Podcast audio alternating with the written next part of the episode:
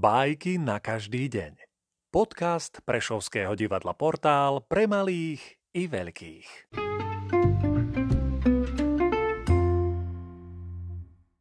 Jean de la Fontaine, kôň, ktorý sa chcel pomstiť jeleňovi. Nevždy bol naším sluhom kôň. Keď ešte človek necítil sa pánom zeme, mulica, kôň aj osol žili neskrotene. V tých dávnych časoch napokon nebolo ani toľko sediel, v ktorých by človek na smrť letel. Nebolo brnení a vedier, kde chladieva sa šampanské, a toľko kočov prepanské, chúťky, och, ja by som vám vedel. A práve vtedy kôň sa nahneval na jelenia. Jeleň bol ale ako šíp a chudák kôň ho ako si nevládal dobehnúť. A keďže naviac nemal, človek usťažuje sa.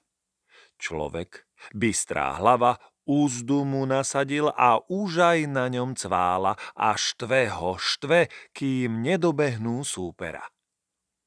Keď potom vďaka obom jeleň umiera, kôň vraví človeku – môj dobrodinec, vďaka, vraciam sa, rodný les ma čaká. A človek. Vaše prednosti som spoznal dnes, zostaňte u mňa, nakoniec tam sa nigo vás nepostará a ja už bežím po jedlo a vodu. Láka ma síce dobrá strava, nestratím s ňou však slobodu.